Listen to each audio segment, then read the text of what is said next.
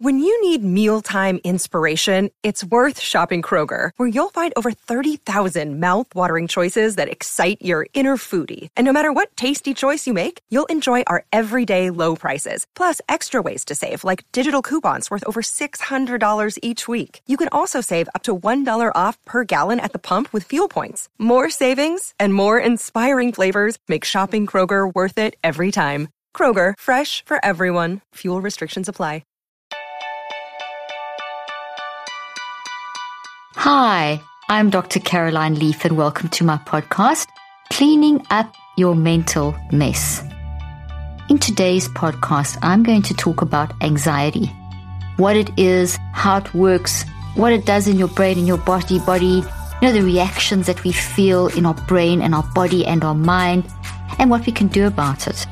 And the reason I've chosen to speak about anxiety is because it's just such an important topic, number one. It just like comes up all the time. And I get so many questions from listeners and viewers on trying to understand anxiety and what to do about it. This is a huge topic and I'll be doing a few podcasts on this. But today is a good start to understand what it is, what it does in your brain and body and, mind, your mind, brain and body, and how you can manage it. But before we begin, this podcast is for educational purposes and not medical purposes. If you have medical needs, please contact the appropriate medical professional. And one more thing, this is the last day for you to be able to get, take advantage of this wonderful offer that we're giving you where you can get both my latest book, Cleaning Up Your Mental Mess and 101 Ways to Be Less Stressed for just $30. You save yourself $11. And you, if you go to our site, you can pick this up at drleaf.com and the link will be in the show notes. And now back to today's podcast. So here are some of the questions that I get from listeners, that I've got from listeners. Really, really good questions. Why do I feel anxious in certain situations and not others? Why is my whole body reacting to the point where I feel sick when I'm anxious? Why do some situations result in more anxiety than others? What do I do when I feel constantly anxious around a loved one or work colleague? What do you tell your mind to ward off PTSD anxiety when emotionally triggered?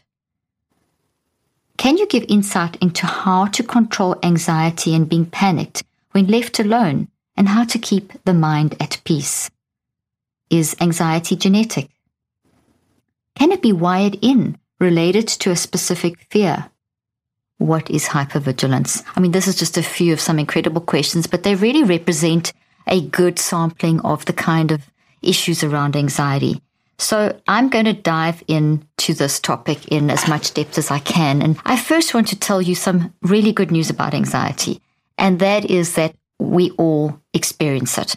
Humans experience anxiety. Anxiety is a response. It's not a brain illness. If you feel anxiety, it doesn't mean that you have a neuropsychiatric brain disease. I'm going to hold up my famous skull and brain. Okay. So if you're feeling anxiety, even extreme anxiety, it doesn't mean that you're a broken brain. Okay. It means that there's something going on in your life. There's context to your anxiety. There's a narrative behind your anxiety. Your anxiety is not a free floating thing that is coming out of your brain, it is connected to a narrative. And that narrative is accumulation of adverse circumstances and it has blown up in your life. Okay, so that's the first thing everyone experiences. The second thing is not a brain disease. Anxiety obviously is experienced in different ways. So we have kind of that normal level of anxiety, like when we're busy with something or we're under a bit of pressure at work or family anxiety, sort of more minor stuff but that can make us a little anxious, like maybe being too busy or something going on. Like, for example, today I just had like 500 things going on at the same time. And I had to do preparation and all kinds of stuff and get ready for meetings and, and high level intellectual demands. And I was in the midst of all this busyness and I did feel a level of anxiety and I had to do a neurocycle to control the anxiety. But then there's other times where that anxiety is gets like really bad, where it builds and builds and builds and it's cumulative and eventually you just like explode. So there's the day to day anxiety that all of us experience. And then there's those periods in our life where anxiety becomes huge. It becomes it's accumulated, accumulated into a, like a big thing. So it's become like a big anxiety. And then that can cause us to crash like a panic attack or just our life just feels like it's falling apart and we, and it gets so extreme that we just can't really function well. And that still doesn't mean that you're mentally ill, but it does mean that you are battling with your mental health, which is nothing to be ashamed of, nothing to be embarrassed about. It's just that life sometimes gets us. And anxiety is one of the ways that we are trying to deal with all this, the pressure and the, and the accumulation of all the different elements of that story that just get to us. And what causes me to have anxiety is not necessarily going to be what's going to cause you to have anxiety or the way I react with you. You just got to always honor our individuality and the context of the anxiety. Okay. So if you're human, you will and have and are going to experience anxiety. And at certain periods in your life, it might get really bad that you need some help managing it. And sometimes it gets so bad that you definitely need help and you kind of fall apart. And that's okay. That's okay because this podcast is all about cleaning up your mental mess. And I really believe that reflects what life should be about, that we should help each other to clean up our mental messes. And anxiety is not a disease. You can take the word anxiety and say, I'm experiencing anxiety as a sort of label if you want. I don't really like labels, but if you want to have a description, it's a better way of saying it. So if you, if you have a description of, okay, I'm feeling anxiety in my life at this moment, saying it and, and, lab, and, and kind of giving it a name can help us feel a sense of peace because, okay, well, that's, I'm feeling anxiety. But always follow that with, I am feeling anxiety because of something. And then you become that thought detective to understand the narrative that is linked to the symptom of anxiety. So anxiety just doesn't pop out of your brain. It just doesn't pop out of nowhere. Anxiety is a warning signal experienced in your mind and your brain and your body. So it's a holistic experience. It's an overwhelming initially mind experience, which then activates a brain response, which then activates a body response, and then a feedback loop is set up if left unmanaged, it can accumulate and explode. Okay, volcanic nature. To think of a volcano.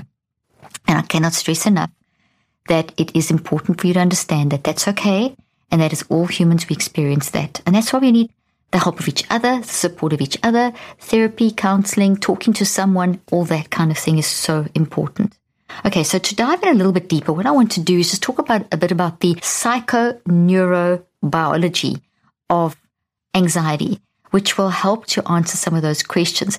Because someone, one of the questions that was asked was, I'm just going to go back to that question, was why do I feel anxious in certain situations and not others? To answer this question, that is because in certain situations you have experienced something and every experience you have has been wired, has been experienced by your mind, put into your brain and wired in as an actual thought, and then your brain has sent a message to every cell of your body, the rest of your brain and every cell of your body about that experience. So it's stored in your mind as these waves, and in your brain as a toxic thought. Where's my toxic thought? And in your body in a change in your DNA. So the source of the anxiety is at the root system, and then the branches of the thought are your interpretation of that, your perspective. Okay.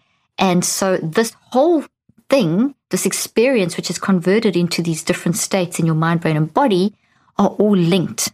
So your body is the last part to exert mind, brain, body, and your body gets this whole physiological response that's connected to your brain because it's controlled by your brain, and they become linked. So when this is triggered, then it triggers the mind, brain, body response. So something in our environment triggers this whole mind, brain, body response.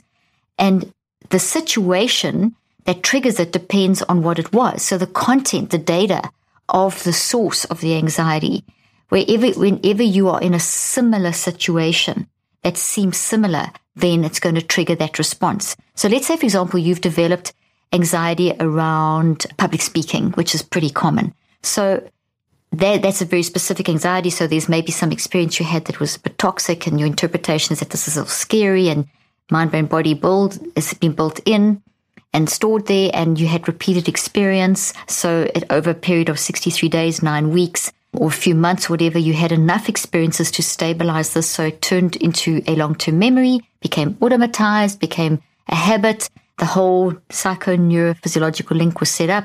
And now, when you're in any kind of public speaking situation that triggers this particular response, which is to maybe withdraw or, you know, heart major heart palpitations, flight and freeze, you can't open your mouth, or you just speak a bunch of gibberish or you stumble over your words or you just free or whatever and you, your heart's palpitating and you feel awful because that's triggered that. But then you can go into maybe having dinner with a bunch of friends where you are in public, but because it is not that same kind of, it's still people, but you don't have, and you maybe sharing about something and telling, talking about maybe even similar content to what you would have maybe talked about in that public situation. But because it's an unthreatening, it's a different situation, you don't experience quite the same, you don't experience the same effect. So an, an anxiety response is always linked to the source, which is the data, what actually happened to create that anxiety response. So there's the there's the experience in the roots, there's the response. Collectively, that's now created a change in your body physiology, because uh, this is in your brain, so it's changed your brain and your body and in the mind. And over time, it became automatized and habituated. So when that's activated, the whole mind, brain, body physiological link is activated and you experience that. So to fix something like that, we have to observe the pattern of the anxiety. So we have to observe, okay, I am having this kind of response and you can get the detail of the response in X situation. And that's where the neurocycle is fantastic because you have to become a thought detective. So let's say that you get this this whooshing response, and you recognize the pattern is in public in public public speaking. So that anxiety is the signal, the public speaking, and your interpretation of public speaking, the data, the emotions, that's all in here. So the, all the details of the experience, your narrative. Okay, your inter- this is specifically your interpretation of your narrative. Like, oh, I'm not good at this, and I'm bad, and I fall apart, and I feel scared, and that's all your interpretation. And there's, that then tracks back down to the source, which may have been that you had a really bad experience. It just, you did, you went into one you had a, you had a, you had a chance to do public speaking and it was a disaster and that's what you stored there. So it's now become, and that happened maybe three or four or five times or six times or frequently over a period of time became habituated. So you want to now reverse that process. So we want to go from the signal, okay, I feel anxiety, there's a pattern, it's in public speaking. So that's the anxiety, it's drawing me in. I'm going to be I'm going to be a thought detective. I'm going to look at the data. I'm going to ask my, I'm going to gather awareness of all the signals. So the first signal is the anxiety. The second signal is maybe there's more you can add, other emotions you can add to the anxiety. So the, the emotional warning signals, your behaviors. What do you do? What are the behavior warning signals? You freeze up maybe. What are the physical warning signals? Like your heart just feels like it's going to stop and you're going to have a heart attack. And your perspective, I can't do this. So you look at those four, you gather awareness of those, those, then you start reflecting on that. Why did this happen? Ask, answer, discuss. Ask, answer, discuss. Write that down. Third and fourth step are the writing steps. Third step, you just pour it on the page. Fourth step, you organize what you've written. And then the fifth step, what's your little action? And you're going to do that each day for 21 days. And that's called the neurocycle. And then after 42 days, you just do step five. And by 21 days, you would have basically been a thought detective, finding out why you had this have have this anxiety attack, where it's coming. You, know, you would find the source, the data of the source. Okay, this and this happened. This is why. Now, how do you want that to? As you're going through the 21 days, you'll be finding that, and then you want to change that into how you want it to be. How do you want to be? I want to be able to speak in public without falling apart. So you want to reconceptualize that. So as you are deconstructing this, you are reconstructing into, okay, it is scary for me to talk in public, but this is why. So this is how I'm going to change it. I'm going to see it like this. I'm going to try that. I'm going to practice this. And you build a new version of how you want this to play out into your life. And this little one over here used to be that toxic thought. Now it's changed. It's been redesigned, reconceptualized, seen in another way inside this way that you want to be able to public speak. And now you have to practice that for the 42 days. Doing a neurocycle daily that's the system of the neurocycle that I talk about in all the time. And I explain in depth in my book, Cleaning Up Your Mental Mess. And I have my neurocycle app, which is amazing because it walks you through the process and you can use it for anything. So I just gave this example of public speaking leading to anxiety. Every day there's a new wellness trend. Eat that, do this, avoid those. How do you know where to start or who to trust? Inside Tracker cuts through the noise by analyzing your blood, DNA, lifestyle, and fitness trackers to provide you a personalized, science backed, trackable action plan on how to live, age, and perform better. Inside Tracker is simpler, cheaper, and more convenient than traditional blood tests. Their blood tests include biomarkers that are key to performance that you don't get from traditional blood tests like ferritin and vitamin D. My favorite part, they don't just give you data, they provide you with nutrition and lifestyle tips to take action. They can also track your inner age. Inside Tracker's advanced data driven model first calculates your biological age, then provides an action plan of science backed recommendations with the goal of improving the quantity and quality of the years ahead of you. For a limited time, Inside Tracker is offering my listeners 25% off their entire store. Just go to insidetracker.com slash Dr. Leaf. Change is an inside job. Start inside.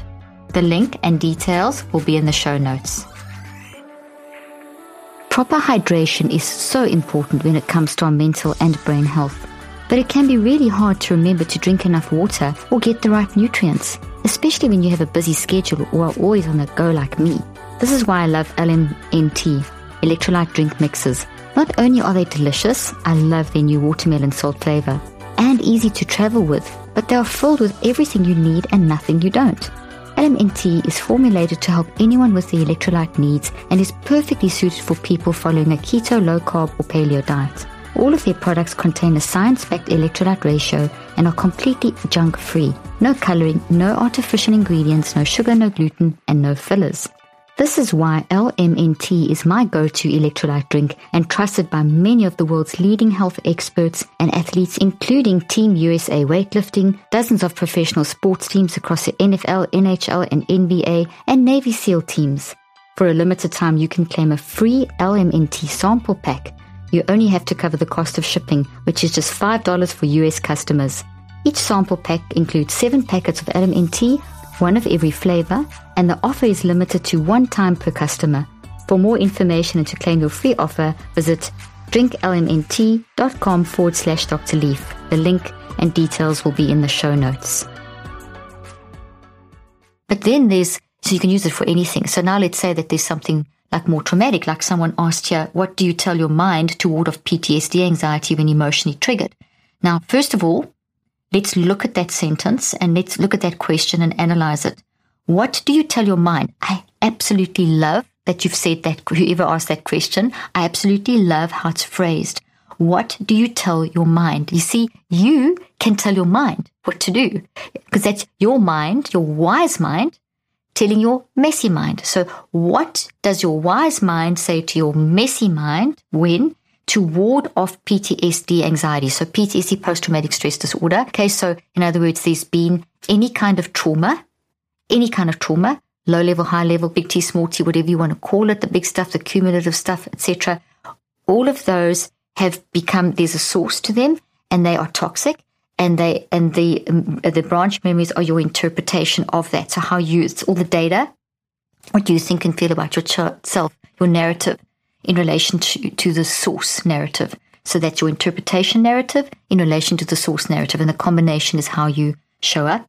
Okay. So this could be maybe a war trauma. This could be maybe a sexual trauma. This could be maybe a friendship trauma. This could be maybe a marriage trauma, a death trauma, a chronic illness, whatever. Okay. There's a million, trillion, infinite numbers of ways that we traumatize. We all experience trauma in different degrees all the time. So that's the source.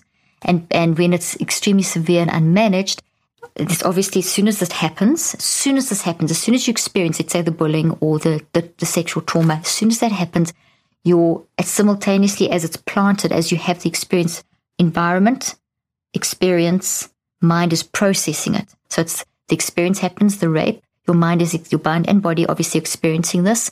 It is built into your brain as these the source as the actual experience interpreted by yourself. That's all the data, the emotions, the terrible stuff, the everything. And that is then that combination then is going to manifest in an imbalance in the brain and the body.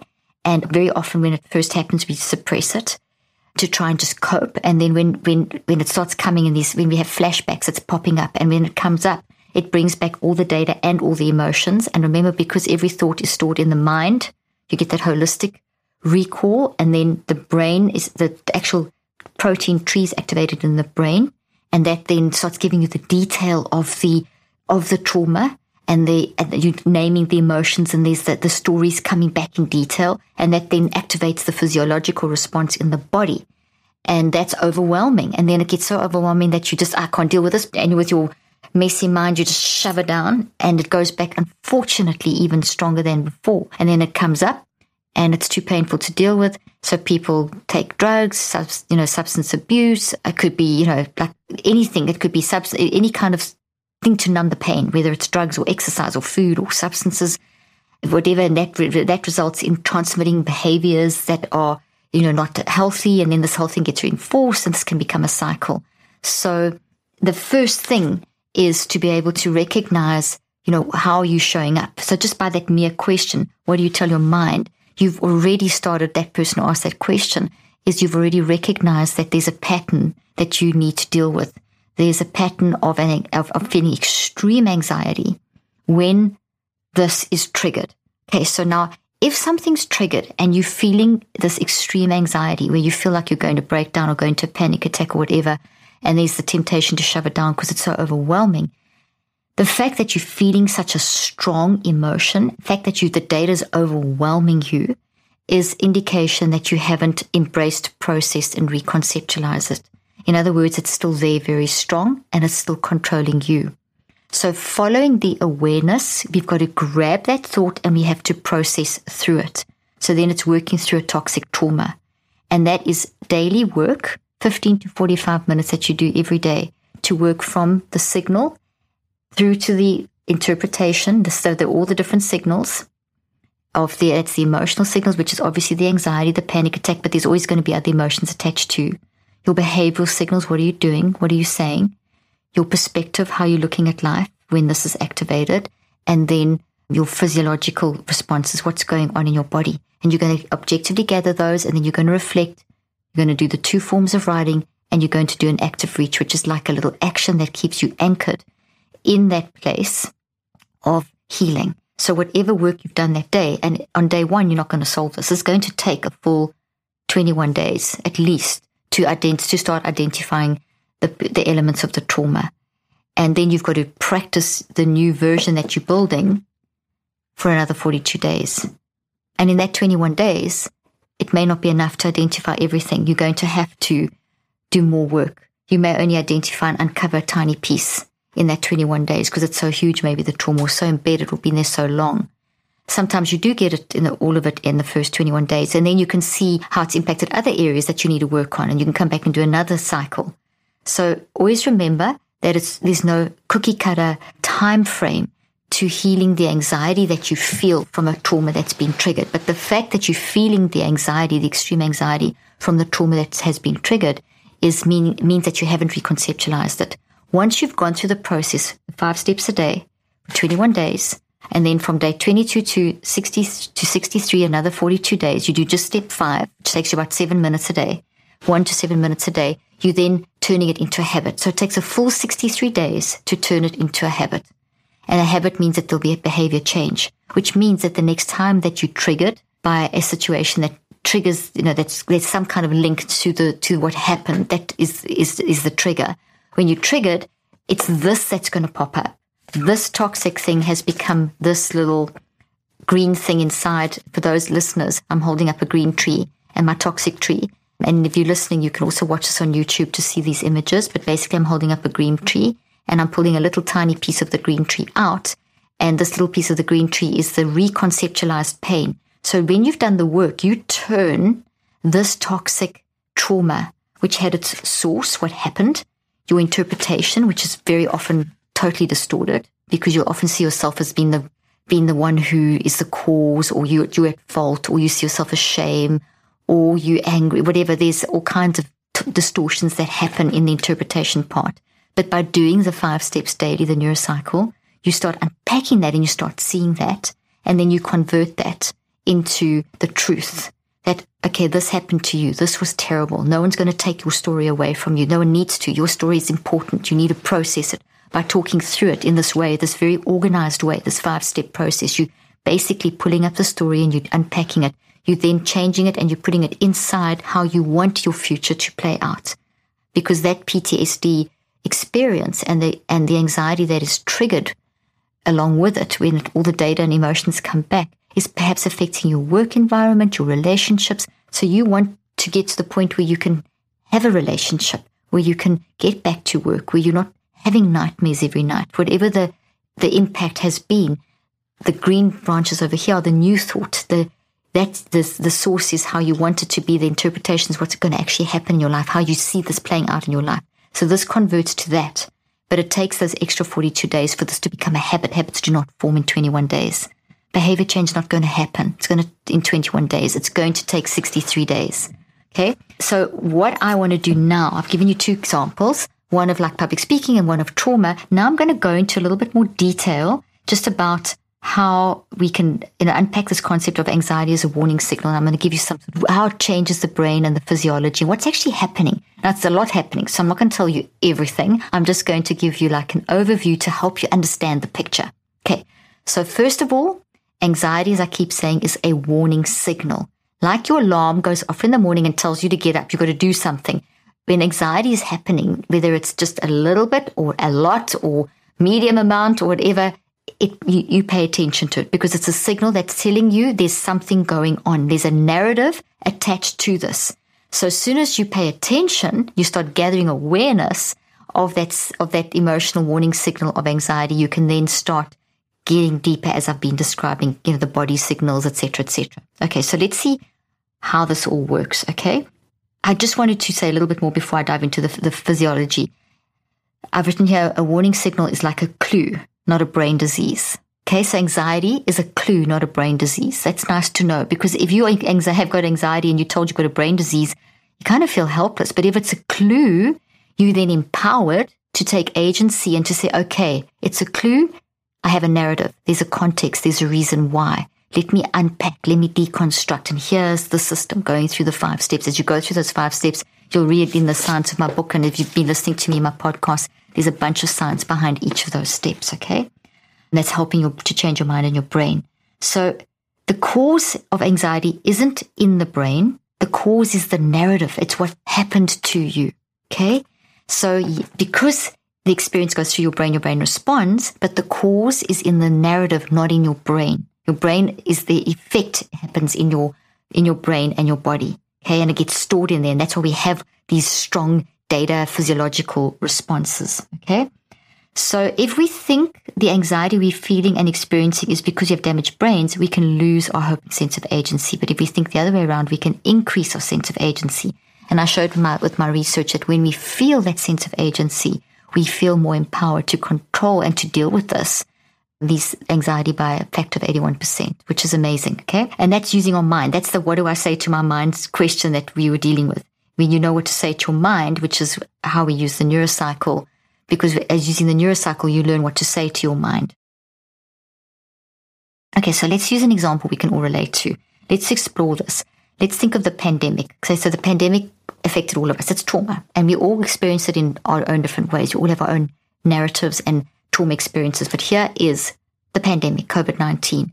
And all of the root system is all how you experienced that, how it affected your life personally, and how you interpreted that in terms of how you see yourself, how you see your life. And that has generated emotional responses. So anxiety is definitely going to be one of those. Now, anxiety has been a problem since the beginning of time because life is filled with adverse circumstances. We can't control events and circumstances or people, but we can control what's in us, our responses too. Okay, so anxiety has always been a problem extreme anxiety where people feel they can't cope had increased to a point of about 30% prior to the pandemic. During the pandemic and after, it tripled. So the feeling of overwhelming anxiety, extreme anxiety, increased by tripled. So from 30% to 90%, which means that a huge amount of people are feeling extreme anxiety. Now, here's something I want to say. You can catch COVID, but you can't catch anxiety. COVID is an actual physical disease. Anxiety is a response to the impact of that disease on your life. Okay, so that's the difference. So anxiety is not a disease like COVID. Anxiety is a response that we experience because of the changes that COVID has made in our lives, whether it is in our own bodies, bodies of loved one, whether it's a loss of a loved one, whether it's loss of finance, whether it's loss, you know, the isolation, um, the lack of hope for like 18 to 25 year olds have experienced like more depression and anxiety than people in their sort of 55 upwards, 65 upwards, because the of of the like you're just out of school and university like where's my future? You know what is my future? Do i even have a future? And so that's really had a massive impact in increasing anxiety not knowing where to go and not being able to make money and everything. So as we open up and and start things start opening up again hopefully we can address that. But we've not got to see this as something that we've caught. This is a response. This is a result of.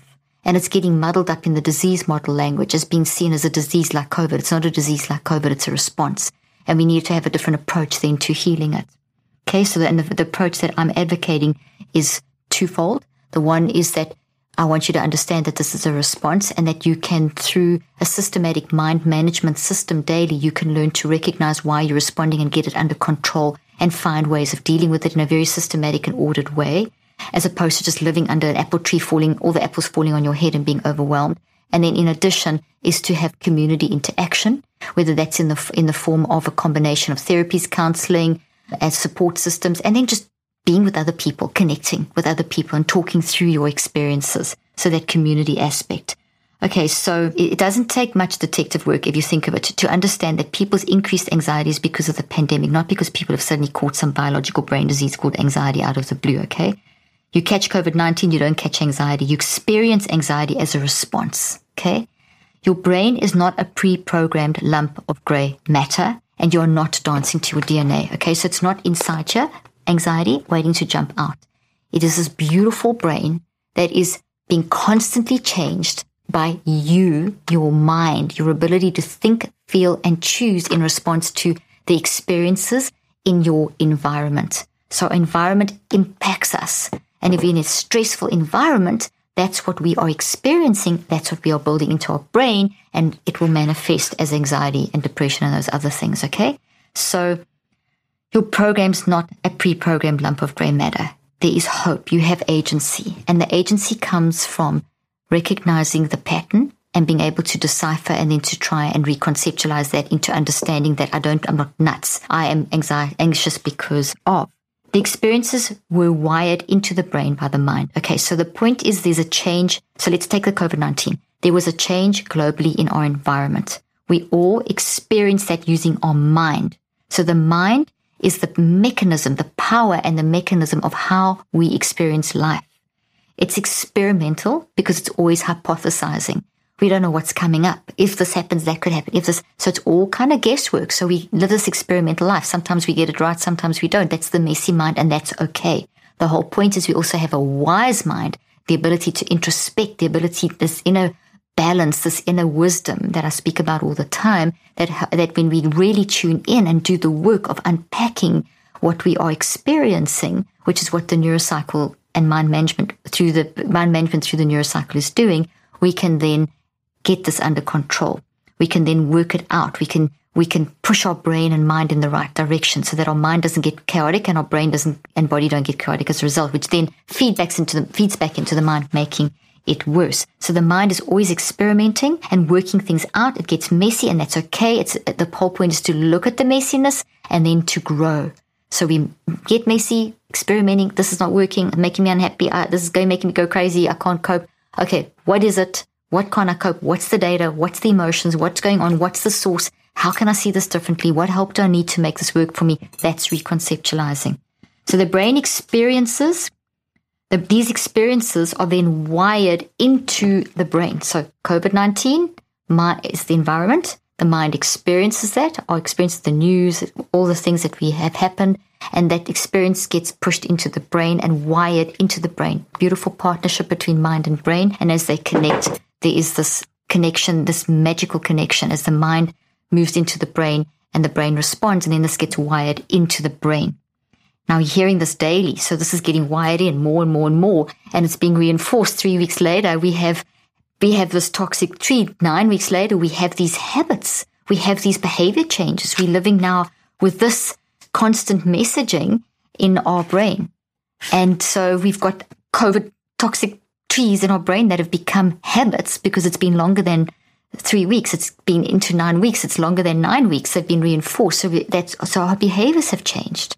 So it's not surprising that if you have nine weeks of isolation, nine weeks of not one, not knowing what's going to happen with your career, nine weeks of not knowing what's going to happen with your health, not nine weeks of not knowing what's going to happen in the world, and we've had longer than that. You've wired this into your brain. There's trauma, and your anxiety is is is telling you, hey, that this is your anxiety is the signal saying, hey, this is a threat to your survival. Your balance has been thrown off. Your immune system is activated, and not only is your immune system activated, because your immune system activated and it sees this because this is a protein tree. This is a physical change in your brain. These changes in your DNA. So your immune system recognizes this is a threat to your survival and sends and, and basically allows the whole mind, brain, body response to send out the signal of anxiety to say, Hey, pay attention. This is threatening your survival. A constantly inflamed immune, a, a, constantly activated immune system will create inflammation in the brain and the body and affect the hormone system and the cortisol things you've heard me talk about before. Also can create things of like hypertension.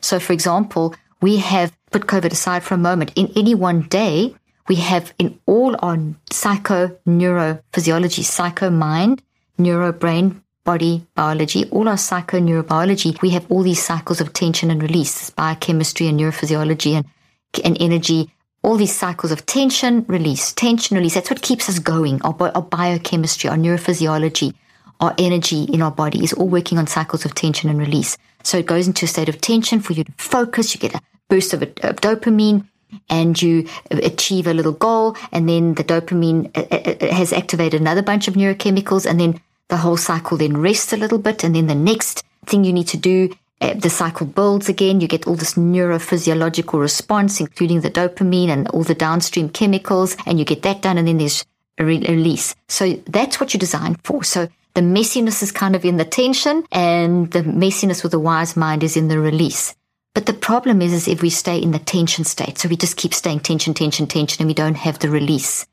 And that can, that can then take the, so anxiety can be in the tension and then the anxiety is controlled in the release. But if we stay in the tension, anxiety, anxiety, anxiety, it builds, builds, builds, builds, builds, and we collapse. Panic attack and, and extreme mental health challenges and all that kind of, we can't cope, overwhelm, all that kind of stuff. So one of the, as we in those cycles, one of the things is many, many 1400 neurophysiological responses. And one that's like really interesting is that you get the brain then sends a message, for example, to the kidneys to say, Hey, we need more, we need increased blood pressure here to be able to cope in the cycle of tension. And so the kidneys pump more salt water into the blood and then the, that, that increases the blood pressure.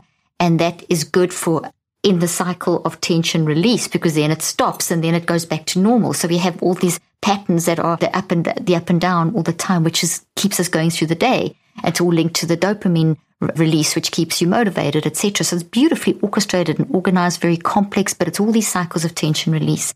But let's say now we're in tension, tension, tension. Now the brain's been programmed to tell the kidneys to increase the salt water, to increase the blood pressure in the heart. But now because there is not a release, the tension now turns into hypertension. And long states of hypertension can cause a brain bleed, it can cause a stroke, it can cause problems with your heart. And so now we've become vulnerable to diseases that could threaten our lifespan. And that's why that's this mind brain body link. So if we are in an environment of constant stress and we don't manage it, people's blood pressure increases. It's because now we don't get the release part of that cycle so that it just keeps going. And then you've got the immune system sending out immune factors. So the inflammation's increasing, the blood pressure's increasing and a lot of other stuff is going wrong and you're not getting enough oxygen and blood flow to your brain. So your decision making ability drops, etc. So we got to manage that.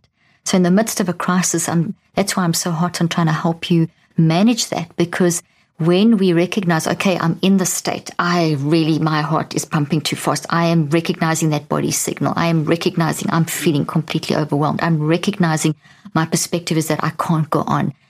And I tell myself it's okay. I need to manage this. And you can go into your mind management process and you can do that alongside the support of others because we need each other. And even if it's over Zoom, now we're at least opening up and we can start connecting with each other. But that's where the therapy comes in. There's go to therapy if you need therapy. Get, get connected with a support group. Get into There's no shame in that. Get it out. Talk about it. We need help from each other. And you know, when you help someone else, you are actually increasing your own healing by a factor of 68% plus. So that is amazing. So you need help and you need to give help to, in order to manage this. So all of us need to be getting help and giving help. You know, that's the whole concept that should be evolving here. Whereas we, versus the narrative we've got today, which is you've got anxiety, you've got a disease. It's like, it's like a disease that, and you need medical professional help. And I'm not anti medical or professional help. We need it. Most of my friends are in the medical and therapeutic profession, but we've also got to manage our own mind. And we've also got to recognize that that's the support that we need. We've also got you living with yourself 24 7. You see your therapist once a week or whatever. You've got to live with your mind 24 7. You wake up with your mind, which is one of the questions. What happens when you wake up and your mind is going crazy? How do you, and you've got so much anxiety, how do you manage your mind? So when anxiety comes and you see that you're saying, and, and you, and you stand back and observe your own thinking, using this neurocycle and the whole concept of mind management that I'm teaching you, you can then separate yourself from yourself, which we can do. We go, we, it activates very high levels of intelligence in the brain, and we can stand back and observe and say, okay, I'm feeling this tremendous anxiety. That means my I've got hypertension, potentially hypertension building up, and I've got not enough oxygen and blood flow. These are my telomeres are getting affected. Whatever you, you, I've got lots of different things you can look at to give yourself the language in my book. And you basically can say, but I can control this because your mind drives that change. You can say, okay, I'm feeling anxious. Okay. The minute you tell yourself it's okay and you be kind to yourself and say, okay, let's work through this. Let's see what am I actually feeling? And then you start going through the neurocycle. You make those 1400 neurophysiological responses work for you instead of against you. That cycle of tension and tension and tension starts becoming tension release. And then you start seeing, oh, you're telling yourself all the time that it's your fault that this has happened. Meanwhile, it's not your fault or that this is the end of the world. Or you, t- you see through the neurocycle, you see the statements that you're making. So how do you change that? Well, that statement is coming from this experience that and your interpretation. And that has released the statement and the feeling of anxiety, how you're showing up is the statement. You're seeing yourself and saying to yourself, I am the cause. I am at fault. I am shame. I can't cope. It's never going. And so the more you say that, the more you practice it, you're making it a stronger and you're giving it more and more energy. So now with the neuroscience, you can say, okay, that's what I'm doing. Okay. Messy mind. That's okay. Wise mind. Let's change that. Let's grab that and let's reconceptualize. So going through the five steps of your active reach would be, what can I rather say? Even though I don't believe it yet, let me start saying it because then I start building this. And I build maybe just one little leaf today and then more tomorrow because every time I do this, I'm going to catch myself and, and say the new statement that, and I'm going to see that this is like a volcano. It keeps exploding. And if I don't do something about it, the volcano just keeps getting more energy to explode. But if I start saying, okay, there's the volcano. That's what it's done. It's exploded. It's still exploding. But I can, by controlling it, by looking at it, the explosion eventually will it'll eventually stop. The explosion will eventually stop, but you can influence that speed of of the explosion stopping, and you can that's hot lava that is pouring out, which is all the anxiety and stuff. That can eventually will dry up. In Iceland, we were there a couple of years back and doing a trip there, and we were doing a tour, and they showed us, drove us through this one area, and said, "There's an active active volcano that can explode any day." In fact, it could explode now or we're driving over it and thinking, oh gosh, why are they even driving us over this volcano? But it looks like a beautiful green, it's a road with green greenery on either side and there's farms and, and, and that, that very, it didn't explode where we were there, but it just exploded very, fairly recently. And my son happened to be there and they were traveling around and they basically, they, they saw, they were driving, they actually saw the, the volcano that exploded that, that we had seen a few years back. And that that volcano, they were watching that explode and the lava coming out. Eventually, that volcano will stop exploding. The lava will cool down, and the grass will grow, and the people will move back. And that's kind of what you're doing with anxiety. The volcano is that signal that there is stuff going on, and we have to watch that. We have to go through the process of letting it finish exploding and letting the lava flow and letting it kind of burn its way out and cool down, and eventually things grow back. But you've got to drive that process intentionally. You've got to make that choice to recognize, okay, I keep on making that, I keep re energizing this explosion of this volcano by trying to suppress or ignore. I need to dive in, as painful as it is, I need to dive in to the anxiety and work through that process daily over these cycles of 63 days. There is time involved. to get to the point where I can stop the giving the volcano enough energy to explode, where you can work through the point of the burning lava, which is so painful. Things get worse before they get better. When you start seeing the reason for your anxiety, that can be very overwhelming, can make you even more depressed. That's what I found with my patients and my subjects. But you, that's where you need support to be able to push through, to have the resilience. And I have all kinds of tips and techniques on that. I did a podcast last week on brain building, which is great for resilience building. So you can you can use there's so many things you can do in your active reach could be a little brain building exercise which can help to to give you say like today I can't deal with anymore so I'm just going to do a little brain building exercise and you take something that you're super interested in and you do the five steps to build some new information in your brain and that little simple exercise which I explain in this book there's a whole chapter in this book on that will then increase your resilience so when you come back to tomorrow then you've got a little, you're a little bit stronger. And in the meantime, maybe you have a therapy session or you talk to a good friend or some, or a loved one. And that helps you to then keep working and you keep working through until eventually that lava cools down and your life grows back. And then that shows you, okay, I've now achieved success in this. And, but now there's anxiety in this area of my life. And now you go and you do the same process and that's how you manage it. And yes, it sounds so easy and it is easy, but it's not easy because, but your mind's working anyway. Your mind is in any case working. So anxiety is something that we basically need to learn to manage because anxiety is going to always be with us. But that explosive volcanic anxiety, you don't have to live with that all the time. You can get it under control before it becomes this explosion. So then it's just like the, the memory of the lava or there's still bits of lava rock around and as opposed to, and that makes you feel a little anxious versus this whole volcanic eruption. And if you do have volcanic eruptions, that's okay. Don't beat yourself about the head because the kinder you are to yourself, the more resilience you have to deal with your stuff. We've all got stuff. We've got to allow ourselves the space to process our stuff. There is a narrative attached to that anxiety, and that narrative needs to be explored. If you are like me, then you know how nausea can really ruin your day and affect your mental health. Whether you experience it after an intense workout, on a plane or boat, during your cycle, or after eating certain foods. Nausea can really impact your mood and ability to function.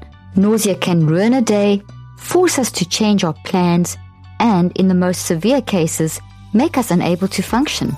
For those of you who can relate, I've got good news. You've got to check out Relief Band the number one FDA cleared and anti nausea wristband that has been clinically proven to quickly relieve and effectively prevent nausea and vomiting associated with motion sickness, anxiety, migraines, hangovers, morning sickness, chemotherapy, and so much more. The product is 100% drug free, non drowsy, and provides all natural relief with zero side effects as long as needed. The technology was originally developed over 20 years ago in hospitals to relieve nausea from patients, but now, through Relief Band, is available to the masses. Relief Band stimulates a nerve in the wrist that travels to the part of the brain that controls nausea. Then it blocks the signal your brain is sending to your stomach telling you that you are sick. Relief Band is the only over the counter wearable device that has been used in hospitals and oncology clinics to treat nausea and vomiting. I can't tell you enough about the wonders this product has worked for me, especially after an intense workout and infrared sauna session, or when I eat something that doesn't agree with me. And if you know someone who deals with nausea, Relief Band makes a great gift. Don't let the fear of nausea keep you on the sidelines. Right now, Relief Band has an exclusive offer just for cleaning up the mental mess listeners. If you go to reliefband.com and use the promo code Dr. Leaf, you'll receive 20% off plus free shipping and a no questions asked 30 day money back guarantee. So head to R-E-L-I-E-F-B-A-N-D dot com and use our promo code Dr. Leaf for 20% off plus free shipping. Don't you just love it when your household products and foods match your home? Yes, you heard that right. Match your home. Public Goods, one of my favorite ways to shop for household goods online, not only makes great products that I can use every day, but everything looks clean and calming. No more bright colors and mismatched packaging. Rather than buying from a bunch of single product brands, Public Good members can buy all their premium essentials in one place with one beautiful, streamlined aesthetic that can truly make your house feel like a home. Public Goods is my new everything store, thoughtfully designed for the conscious consumer. My puppies are big fans of their peanut butter cheese chews, which make training time so easy. while the rest of my family loves snacking on their chocolate covered almonds and delicious vanilla and coconut grain free granola. I especially love that Public Goods ethically sources and develops each of their products to be free of unhealthy ingredients and harmful additives, still common on drug and grocery store shelves. They are committed to making their products healthy and safe for humans, animals, and the environment. And I worked out an awesome deal just for my listeners. Receive $15 off your first public goods order with no minimum purchase. That's right, they are so confident that you'll absolutely love their products and come back again and again that they're giving you $15 to spend on your first purchase. Plus, right now, receive your choice of either a free pack of bamboo straws or reusable food storage wraps with your order. You have nothing to lose. Just go to publicgoods.com forward slash Dr. Leaf or use the code Dr. Leaf at checkout. That is P U B L I C G O O D S dot com forward slash Dr. Leaf to receive $15 off your first order. The link and details will be in the show notes. Well, I hope this has helped you. I just want to see that I have covered everything here. I want to make this point. In reconceptualizing, the reason that we need to manage and not always necessarily solve our problems is because pure acceptance of the uncertainty is part of our healing. So sometimes, let me say that again, we need to recognize it's mind management. I talk about mind management. So I'm not going to say that your anxiety is going to disappear. You're always going to have anxiety. You're a human. But that explosive volcanic anxiety, you don't have to live with that all the time. I mean, it does happen. You can manage that and it gets less and less and less in your life and you become better and better and the volcanoes get smaller and smaller and more and more manageable so that they're only little explosions instead of these massive life, life changing week long explosions. And that's the goal that you're working towards. You're rewiring your brain. You're rewiring that neurophysiological response. I mean, you've done it with one anxiety issue, when the next anxiety issue comes up, you've had the practice. You've got a context so you can go back. And, oh, I did it with that. I managed my anxiety with that. And maybe in that example, you didn't actually find a complete solution. So your reconceptualization was the acceptance that you'll never understand why those people did that to you. That's their own trauma response. They're going through their own stuff and you accept that and that acceptance helps you to move on. And that's what you reconceptualized because you're not going to understand everything about why people do things. But you, so part of your healing is going to be the acceptance of not knowing everything. So that's why I say the reason we need to manage and not necessarily always solve is because the pure acceptance of the uncertainty is part of that process. Sometimes we're just not going to get the full answer. It's because, so, so these connections, literally connections between our perceptions. This is, this is your perception, perceptions of this and the physiology in our body, which is what I've been describing. How we experience, perceive, builds in our mind, brain, and body, and we build that link and it gets triggered. And what we want to do is break that trigger. That's why we have to do the body work as well. That's why things like yoga and the meditation, which I call brain preparation. And I build into the book, I talk about it, and I have an app called Neurocycle where I do little brain preparations with you, you to help you get it out of your body, out of your brain, into your mind, and other way around and redesign it to make it work for you and not against you. So your perceptions affect your physiology, how you perceive yourself. It's built in, it's wired in. If you keep seeing yourself in this negative way, you will have the physiological response because how you have experienced something then leads to how you see yourself. And that's in mind doing that. And then mind, what mind does, brain does, because mind puts that into the brain in this form. And then the brain says to the body, okay, that's the physiological link. And then you keep re experiencing it. So we've got to deconstruct that and change how we want it to work out for us. Okay, so this link between the mind, brain, body and this physiological link that I've just described between our perception and the physiological changes can help us predict what we need as an individual organism to cope and to modulate our biochemistry and physiology. You're literally modulating without even being aware. You're modulating your biochemistry and your physiology and the dopamine and the and the brain waves and the and the, the, the different uh, neurochemical reactions. So with your mind, when you say X to your mind, when you go through the neurocycle, you are basically modulating your biochemistry and physiology. You're making these microscopic changes in the brain. You're amazing. You're doing brain surgery without the blood. You got to keep telling yourself that you are, re- and rewiring takes time, guys. It takes 63 day cycles to rewire and to break those perceptual neurophysiological links that are stuck in your body that you feel when you're doing the yoga, that you f- that start coming out when you're doing the yoga. And, but it's not enough just to, for example, do the yoga or the body work or the breathing. That's important because it opens the door. And then it, then the mind, then you've got to go beyond that into the mind work, which is the neurocycle. And then you need the support, which is the therapy. So that's kind of putting it all together. Okay. So I think I have said everything. I've never said everything, as you know by now. I want you to understand though that all these things, I mean, environments that we are in, like divorce and racism and bullying and narcissistic relationships and living in dangerous environments and all these things are environments and our environments are what we experience with our mind and our experiences that we experience with our mind are translated into the brain and then the brain activates the body and then this whole perception neurophysiological link is, is created.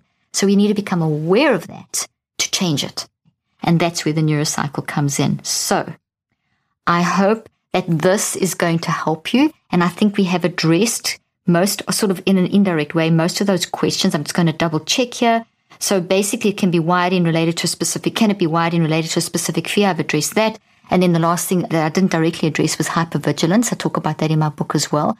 So hypervigilance is when we've got constant cycles of tension and we don't get the release then we get become hypervigilant. We're always predicting something bad is going to happen. We live in this constant state of tension with no release. And that our mind then goes into every experience, expect hyper vigilant. What's the negative? What's the bad thing that's going to happen, even if it's a good thing? And you start becoming very, so immediately that your mind is primed to be hyper vigilant to see the negative. That's how it translates it into the brain. Even if it's good, is always what's the what's the bad thing that's going to happen. That activates that neurophysiological link, and we just keep reinforcing. So we've got to stand back and look at ourselves and and and observe what we're doing and look at those patterns. And hypervigilance can be recognized in the fact that you're always on edge, always watching, always seeing the negative. And that creates extreme anxiety and it is absolutely exhausting and eventually will explode volcanic manner. I hope this has helped you today. If you want to know more about this, as I said, my book, Cleaning Up a Mental Mess, I cover this as well in depth. And I have the app, Neurocycle app, which is beautifully, a beautiful way of you, me literally giving you therapy every day. We're adding more and more stuff to the app, organic, little, it's very organic and very developmental. We're adding all kinds of little extra programs to the app to help you got little mini guides. So there's, there's a guide for panic attacks. There's a guide for helping your kids dealing with all kinds of stuff. So there's constantly new programs being added with the base 63 day program in it. And we're also going to be having a new, adding a neurocycle lab in the not too distant future where I'll actually be able to coach you through these situations. So it'll be, it'll be via technology through the app, me actually coaching you through helping you with you give me your situation and I help you unpack that. So we're doing all kinds of things to help you to manage anxiety. Thank you so much for joining me today and I look forward to seeing you next time.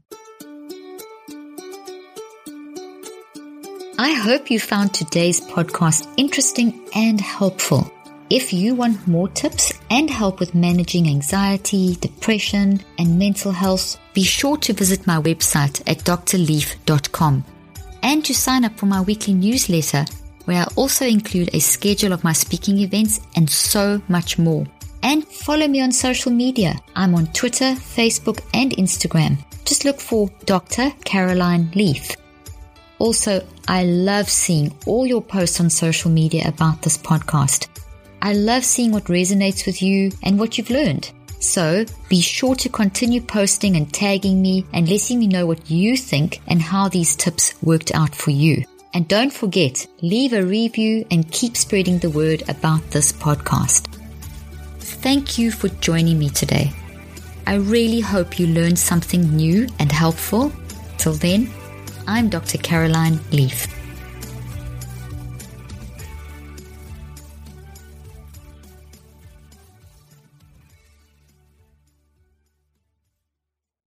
This podcast represents the opinions of myself and my guests. The content here should not be taken as medical advice. The content here is for educational and informational purposes only. Please consult your healthcare professional for any individual medical questions you may have. While we make every effort to ensure that the information we are sharing is accurate, we welcome any comments, suggestions, or corrections of errors.